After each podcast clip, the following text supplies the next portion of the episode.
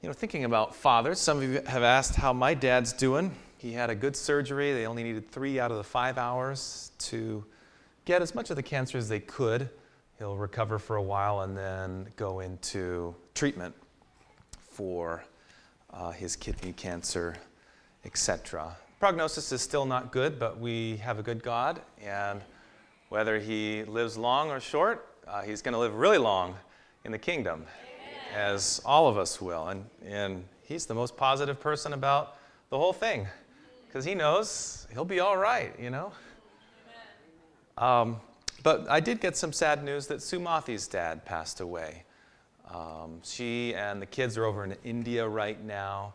And so let's send up a prayer for Sumathi and her family. Uh, this is a weekend where we remember our fathers, but for some of us, it's a painful reminder. And so we want to be sensitive to that and realize that uh, uh, it's not always a happy time for every family in every situation. So let's bow our heads and pray. And, and along with that, there won't be a men's ministry breakfast tomorrow, being the holidays, and they're going to take a break until uh, the fall. So please note that. But let's pray. Dear Heavenly Father, whether we have a dad that's alive or not, all of us have you. Whether we had a good dad growing up or not, we have a good father in you. And so today, we all are a part of the same family. We're all your children, and we're so grateful for that. Lord, we pray for Sumathi and her family. This is a difficult time, a time of loss and mourning. And, and this weekend is a time where many remember a father who's no longer in the picture or a father who was not in our lives in a good way. And so, Lord, please be with those whose hearts are grieving. Uh, but, Lord, we look forward to the day when we can see you face to face, our Heavenly Father, where we can be in your kingdom forever and ever. So, Lord, uh, bless us as we open your word and talk about growth today. In Jesus' name, amen. Well, the year was 1914. It was January, and the steamship Monroe was heading northbound off the coast of Virginia. And it was a foggy evening, about 7 p.m., and disaster struck, literally, when the Monroe and the Nantucket ship collided. Uh, they tried to avoid the collision, but it actually probably made it worse uh, and the Monroe sunk to the bottom of the ocean along with 41 of its crew and, and uh, people who were riding along on it. During the investigation, they grilled the captain of one of the ships for five hours. And during this interrogation, they discovered that on the Monroe, the compass that was used to steer and orient the ship was off by a little bit by uh, as much as two degrees off of true north. And while this may not have been the absolute cause of the wreck or the direct cause, it had a lot of people wondering how can you orient a ship when it's not guided by a compass that is pointing in the true north, in the true direction? It reminds us this morning that it's very deadly to live and navigate with compasses that are misoriented. And it's very dangerous for us in our lives if we try and live with hearts that are not oriented towards true north. You remember last week we talked about how you are what you love. What we love, we worship. And what we love, what we worship, those are the things that we do in our lives. And we also realize that oftentimes we can think we love one thing, we can think we love God most and supreme in our life, but really the, the little things in our days, the little choices and decisions and how we use our time, that indicates the true north, the true love in our hearts and lives. Uh, and if we find that our hearts aren't loving God supremely as we would like them to, we saw clearly that the Bible says change is possible. We're not slaves to who we are currently. We can change through the power of the Holy Spirit. And so we ended last week by saying, How? How do we change? And that's what today's sermon is going to start. It's actually part one. We're going to do part two next week. But before we get into how our hearts are changed, I just want to remind us about the condition of our hearts. In case any of us forgot or doesn't realize that we need change in our lives, just a few verses. And as, as Malcolm and I were talking this week, there are a lot of reasons why we need a new heart every single day, but these are just a few. Jeremiah 17, verse 9 The heart is wonderful. Was that? Jiminy Cricket, uh, on that old Disney movie a long time ago, he said, Always let your conscience be your what? Your guide. Well, he forgot that the heart is deceitful above all things, and it's just a little bit wicked. What is it? Desperately wicked. If wicked wasn't a bad enough word, God inspired the prophet to write, it was desperately wicked, and who can know it? Do we need a new heart? Absolutely, every single day. Job 14, verse 4 Who can bring a clean thing out of an unclean? No one. So it's not just a matter of taking our desperately wicked hearts and making little improvements here and there to evolve it into a clean heart. No, no, no. Job says we can't even take something unclean out of something that's clean. If you're in a mud puddle, you're not going to wash your mud off by washing in the mud puddle. You've got to go to a clean water source. 1 John 1, verse 8 If we say that we have no sin, we saw this in our sermon series on 1 John, we deceive ourselves and the truth is not in us. So, is it clear just from a few examples, and we could have talked the whole sermon, is it clear that we need God's help to have a new heart? Is that clear? If it's not clear, we're going to have to keep talking about it because you won't realize the importance of the next part. So, our only solution is for God to help us. That's our only solution. David said it really good after his sin with Bathsheba, Psalm 51, verse 10. He said, Create in me a clean heart. Notice he didn't say initially, just wash up the current heart that I have. He did ask for cleansing from hyssop, but first he said, Create God, you got to make it because it's not currently there, it doesn't exist. Renew a steadfast spirit within me. A new heart is a gift from God. The desire to repent is a gift from God. Amen? From the very beginning, I want this to be very, very clear. We're going to be talking about growth and sanctification and how we change what our hearts love. But don't misunderstand my language. It's all based on the foundation that God is the only one who can do that. He's the only one that can give us a new heart. So in Ezekiel 36, 26, he says, I will give you a new heart and put a new what? Spirit within you. I will take the heart of stone out of your flesh and give you a heart of flesh. We need a heart transplant, not a heart makeover. Is that, is that clear? We need a heart transplant, and the only body who can do that is God through the power of the Holy Spirit working in our lives.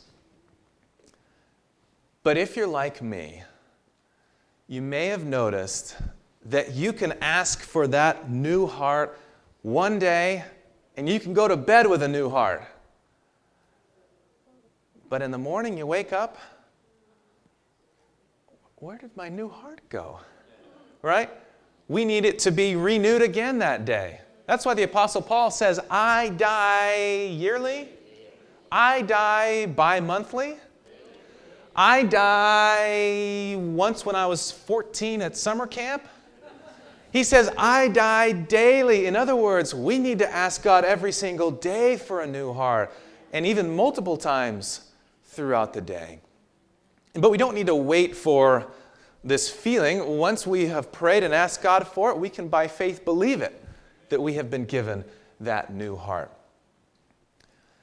Sometimes we're hoping for this magical transformation where all of a sudden we have one prayer and then we have no more desire to sin after that prayer. Wouldn't that be awesome? Amen. Just one time say to God, God, I'm thinking clearly right now. I want to give you all my heart and my desires right now. And then from that point on, we would not want to sin. That would be amazing. But that's not for whatever reason, how it tends to work. Now, there are people, and I believe it, there are people who have given their heart to God, and God has removed certain sins from them in that moment instantly. That happens. Uh, it happened to a friend of mine, but it didn't happen for all of his sins. Right? Are you following what I'm saying? There is need of God to continue to do a work in our hearts and in our lives. So it's not generally the entire life instantaneously instantaneously changed. And notice this from the devotional uh, Amazing Grace. It says it takes what? Time for us to transform the human to the divine. So we shouldn't be discouraged if we aren't the perfect people that we want to be in God's eyes right now. It takes time. Sanctification is the process of a lifetime, but we should daily be seeking it. So, in the same way that it takes time to turn our corrupt hearts into divine hearts, the reverse process also takes time, or to denigrate those formed in the image of God to the brutal or the satanic. You don't just wake up one day and find yourself a Satan worshiper. It takes time to go from one level down, and it takes time to go up. But it's all bathed in the grace of, the, of God and the power of the Holy Spirit. And she concludes by saying, By beholding, we become what? Changed. We're going to talk more about that next week. So, just because you accepted the new heart today doesn't mean that God doesn't have more work to do in your lives. So, changing what we love, changing what our hearts desire, what our longings are, character growth, also known as sanctification, it takes time, but it's also a partnership with God. What did I call it? A partnership. Why is that? Well, look at this Philippians chapter 2, verses 12 through 13. Therefore, my beloved, as you have always obeyed, so now, not only as in my presence, but much more in my absence, Paul was away from them, work out your salvation with fear and trembling, for it is God who works in you both to will and to work for his good pleasure.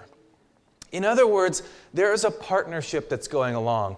It's all of God's grace, it's all of God's power, but God has to work with willing hearts.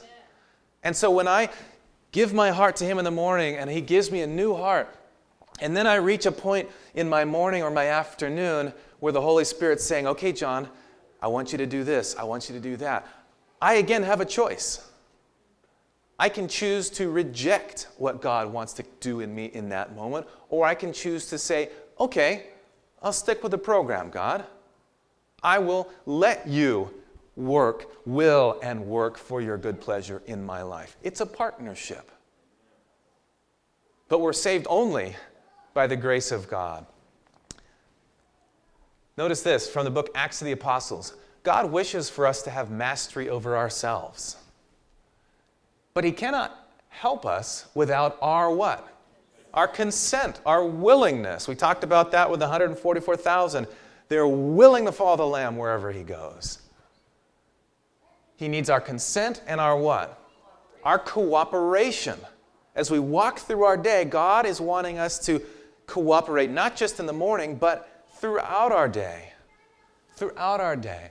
The divine spirit works through our powers and faculties given to man of ourselves, we are not able to bring the purposes and desires and inclinations into harmony with the will of God. But if we are what? Willing to be made willing. Sometimes we're really stubborn, so God says, All right, let's back it up a little bit.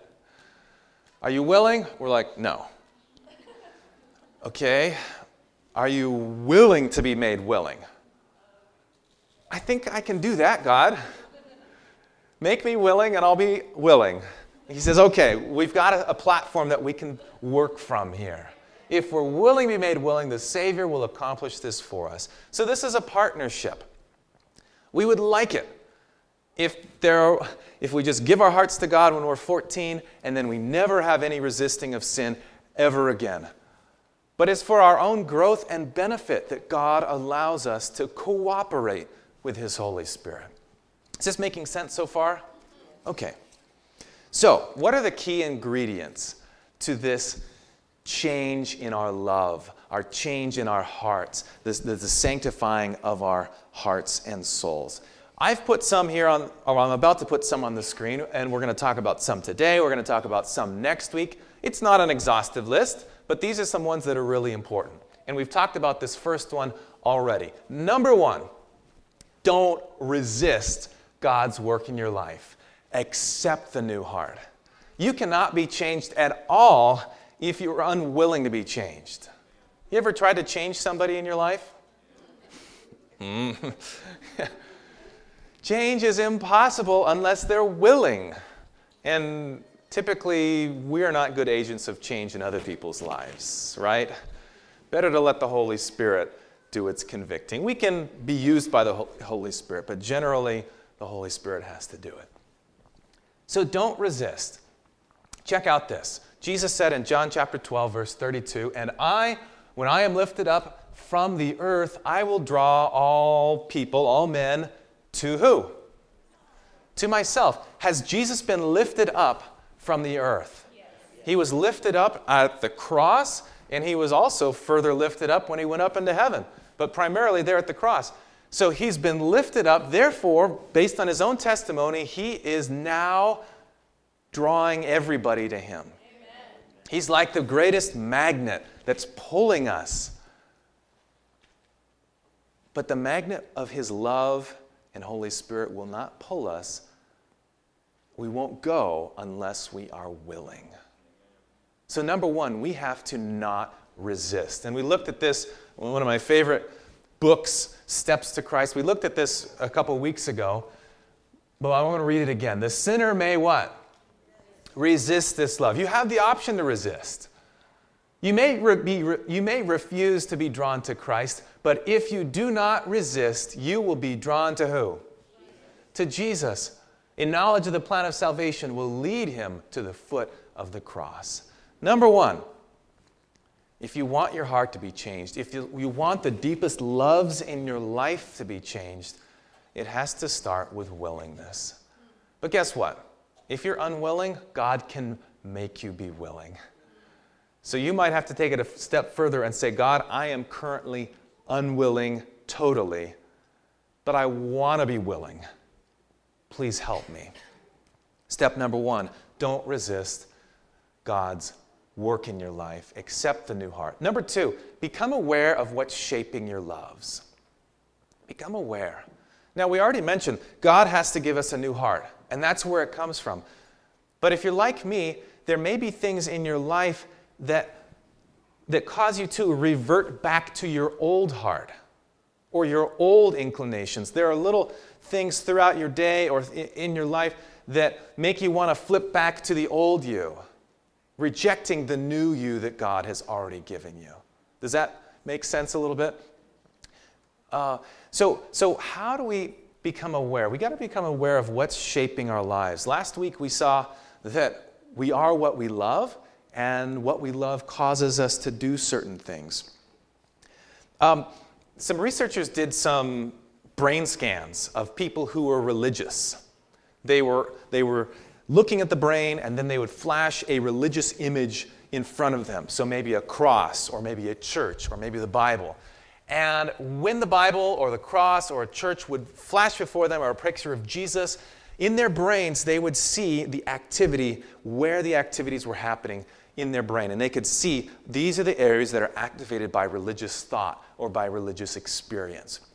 And then they took people who were fanatics for technology. They took Apple product fanatics. Anyone an, an Apple fanatic? I use Apple, but I'm not really a fanatic. But they took people who were just sold out in love with all sorts of Apple products and they put the, the device on their head or they put them in the, in the tunnel. I don't know exactly how they were doing it. And then they would flash pictures of Apple devices, an iPhone, an Apple laptop, um, various Apple products. And then they would also put like PCs and different non Apple products so that they could compare and contrast. And you know what they saw when they looked at the brains of these people? When they looked at the brains of these people, they saw the brain lit up the same way for the Apple fanatics when they were looking at Apple products as, as the religious people when they were looking at religious things. The brains identically looked like they were worshiping the things, the technology that was in front of them. So when we say that you worship what you love, we're not just saying that. There's scientific research indicating that the brain is experiencing its love for Apple, or it could be whatever is in your life, it's experiencing in the same way that you experience when you worship God. So that's why it's really important for us to be aware what influences are we allowing in our lives? Right? What are we allowing to shape us and mold us? What are we allowing to make us feel like we're worshiping? Because those things are turning our hearts from God if we're not careful. Now, obviously, I have nothing against Apple or against a lot of these things, but you can see how, if we're not careful, we can be influenced to start worshiping things that are other than God. How do people become hooked on consumerism? You know consumerism is? It's just this, this desire to keep on buying things, and you got to go to the mall, you got to get online, you got to have the newest iPhone, you got to have the newest this, the newest that. You're feeling a little bit down? Okay, well, go to the mall. It'll make you feel happy. Spend some money on yourself. You'll feel good. And, and people use shopping as medicine, right? Not happy until you have the, the latest this and that and the other thing. How do people become hooked on consumerism? Is it because the sellers of products come to you and say, if you buy this, you'll be happy? Are they that overt? No, it's much more subtle than that. They show us pictures of people enjoying their products and they're happy and they're attractive and they're the right weight and they have all of these things going for them. If I had that toothbrush, I would have a girlfriend, right? If I used that deodorant, I would have muscles like that guy, right? And we obviously don't believe that, but our heart starts to long for that and we begin to get a picture of a different kingdom that we're wanting to go towards. And, and, so we go to the store and we enter the mall and, and we see all these things, and, and they're playing happy music and they're bright lights, and, and we just feel really good about ourselves. But then, after a few weeks of that new outfit or that new game or that new this or that new that, it's lost its sense of purpose. And so we have to go back again and again and again. And I'm not saying it's wrong to shop. I'm not saying it's wrong to go to the mall. Of course not. But when we go to the mall, when we shop, we need to be looking what messages is this trying to communicate to me? And am I going to accept that message or am I going to reject that message? Do you know what I'm saying? Because if we're not careful, we are going to find ourselves totally sucked into this world. You know, they've had to start making rules uh, and laws about what kind of advertisements they can have for little kids. Uh, you know, the cereals and the foods and the things on TV, because they've realized kids, they are totally impressionable. And when they see that ad on TV for this product that's not healthy, it's going to make them want to get it. And have you seen any of that stuff in the news? It's, it's really interesting. And so they've had to start regulating what's allowable to show to kids because they realize when you're exposed to things, it starts to change what you love, what you desire, and who you become. Some of us are waiting for God to take away our desire for sin. Um, but we're going to find out that God actually wants us to take action even before that. Well, how about, what about prejudice and stereotypes? How do we get prejudices and stereotypes? Are we taught them in school? It, do, we, do people have signs on them? Do, do we read about it and then say, oh, I think I'm going to be prejudiced against this group of people or that group of people? Usually we get it from, as Marcy said, from our parents. We get it from the things that we're immersed in, from what we're saturated with without even our consent of saying, yes, I want to accept this bias towards this group of people or that group of people. It doesn't, it, we don't even have to give permission. And pretty soon, we become a racist person without even realizing it. Some of you are thinking, I'm not racist. You're probably racist if that's what you're thinking, right? All of us have biases and tendencies. It's true. I'm not trying to offend anyone here. I'm just saying this is the reality. It's, we all think, I am the totally, I'm the person with no like rose colored worldview or no bias at all to my worldview. But all of us have biases. All of us need to be changed. Because everything that we do does something to us. Let me say it again. Everything we do does something to us. There was a period in my life when I found myself using words that I, I wouldn't normally use, that I didn't want to use. And I said, Well, where did these words come from? I don't use those words. I didn't give myself permission to use those words. And then I remembered wait, where have I been hearing those words? Oh, okay. I, I was hearing those words in that program I was watching, and I liked that program. Without me giving permission, hey, TV program, shape my heart, mold my mind, it was happening and had happened already. Or what you read, what you listen to.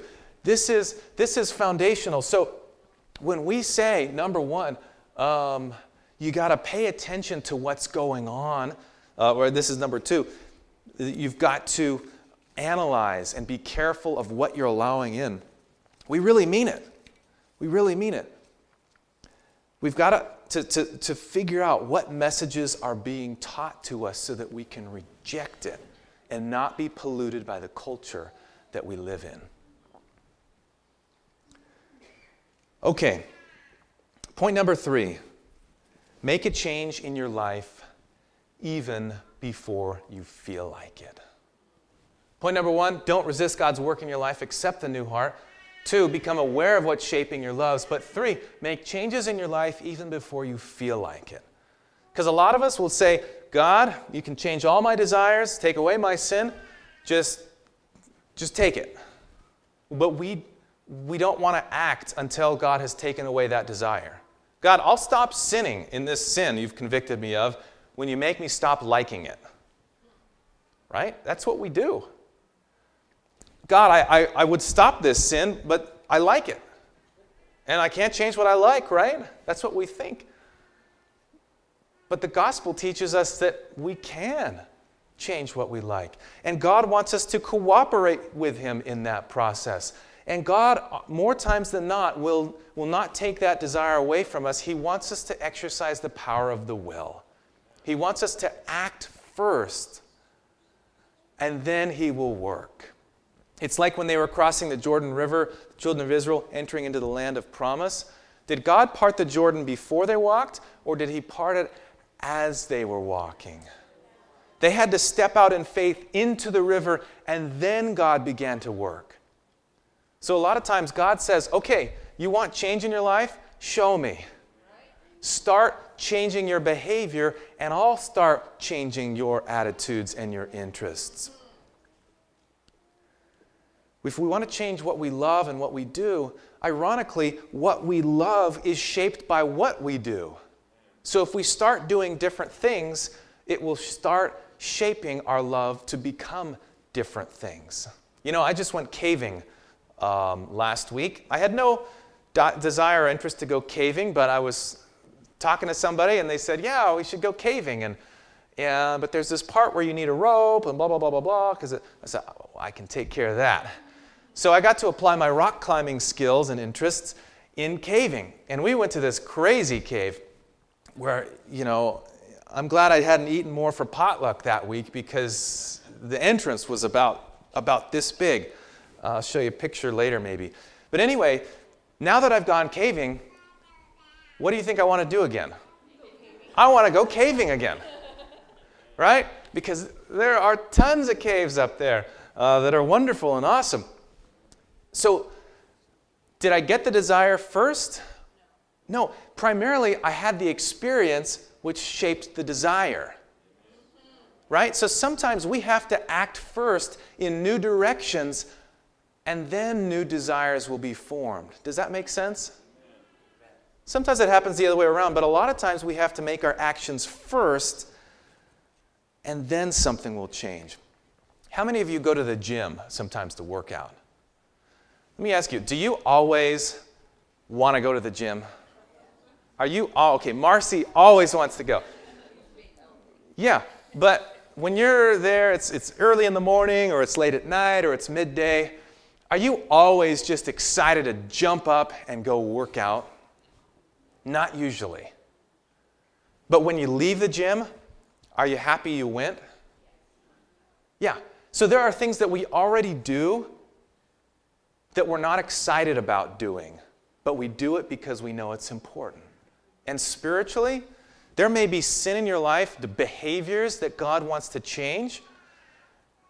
And God says, okay, if you want that changed, start doing something different, and we'll work on the attitudes and interests along the way.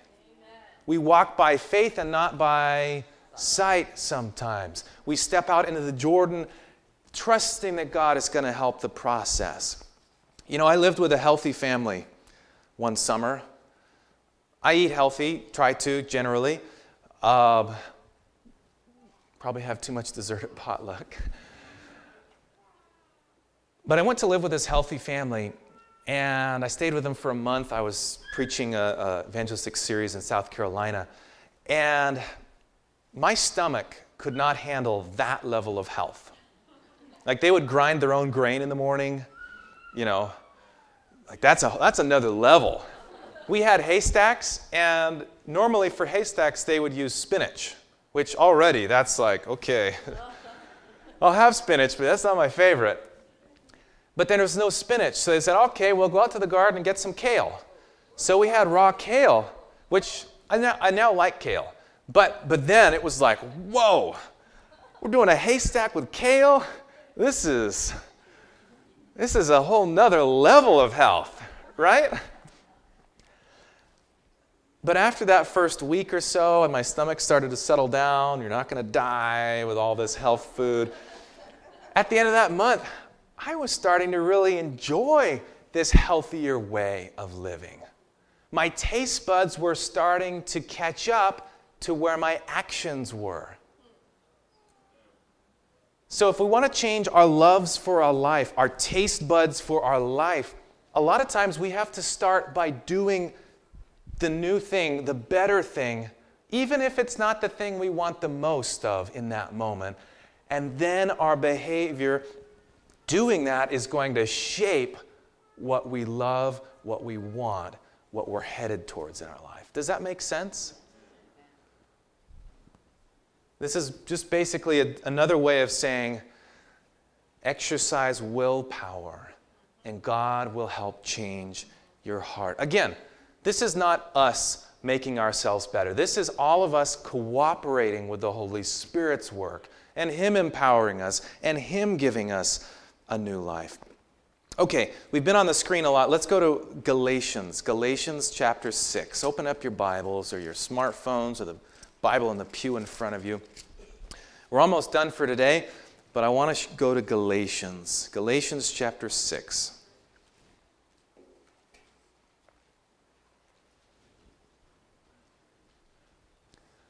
Keys to heart, love transformation.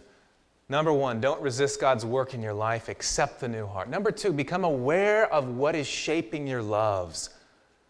Take an inventory of your actions and your activities and your habits because they'll inform you like what's really going on and how it might be impacting you and making you revert back to your old heart. And number 3, make changes in your life even before you feel like doing it. And notice what Galatians chapter 6 verse 7 says. Do not be deceived. God cannot be mocked. A man or woman reaps what they sow. If you put weed seed in your garden, you're going to grow what? Weeds. If you put apple seeds in your garden, apples will sprout. I don't know if you'll grow them well, but you're going to have apple trees that will start to grow. This just makes sense. But a lot of us are putting junk in our lives, wondering why our heart isn't getting any better. God, change me. God, change me.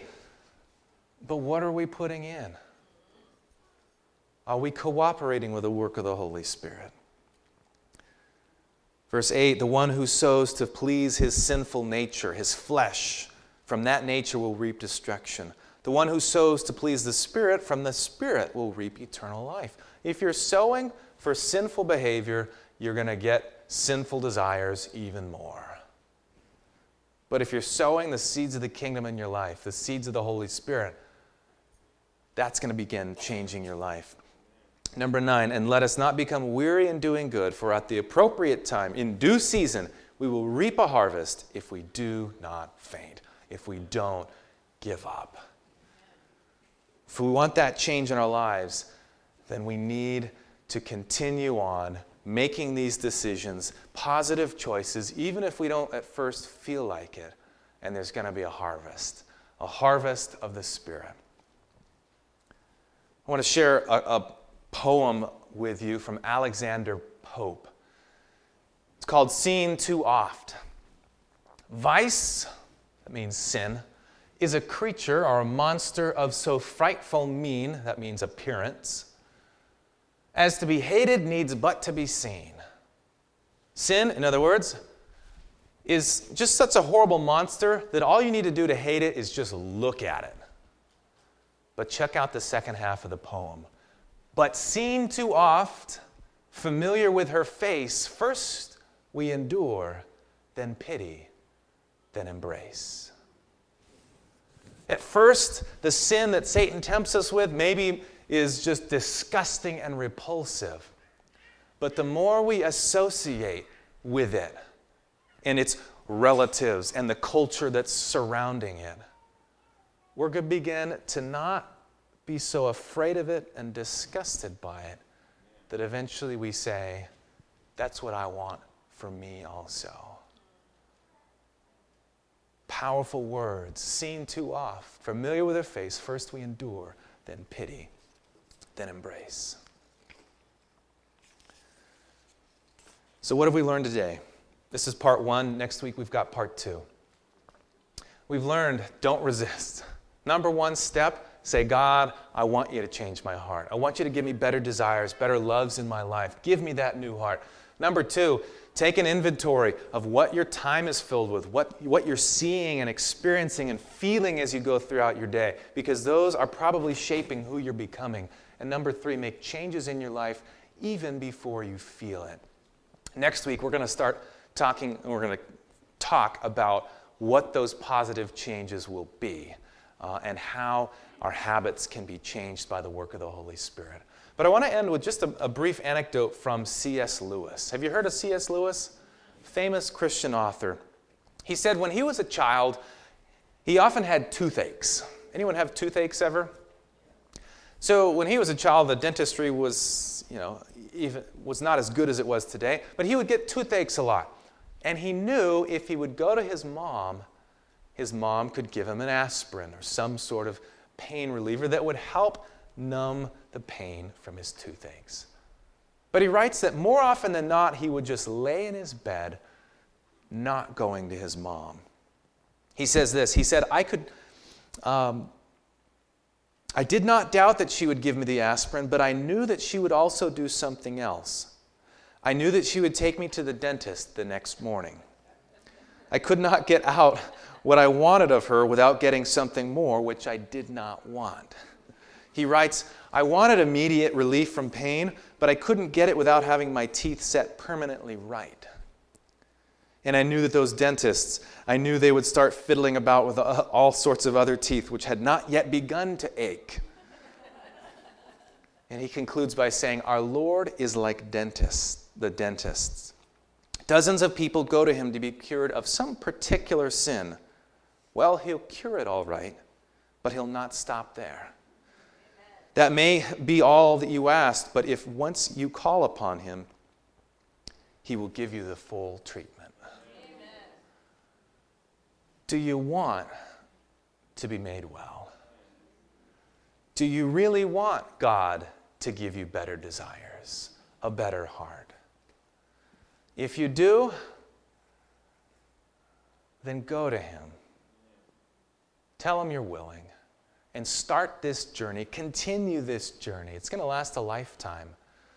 But in the end, just like going to the gym, you'll look back and say, I am so glad I was willing.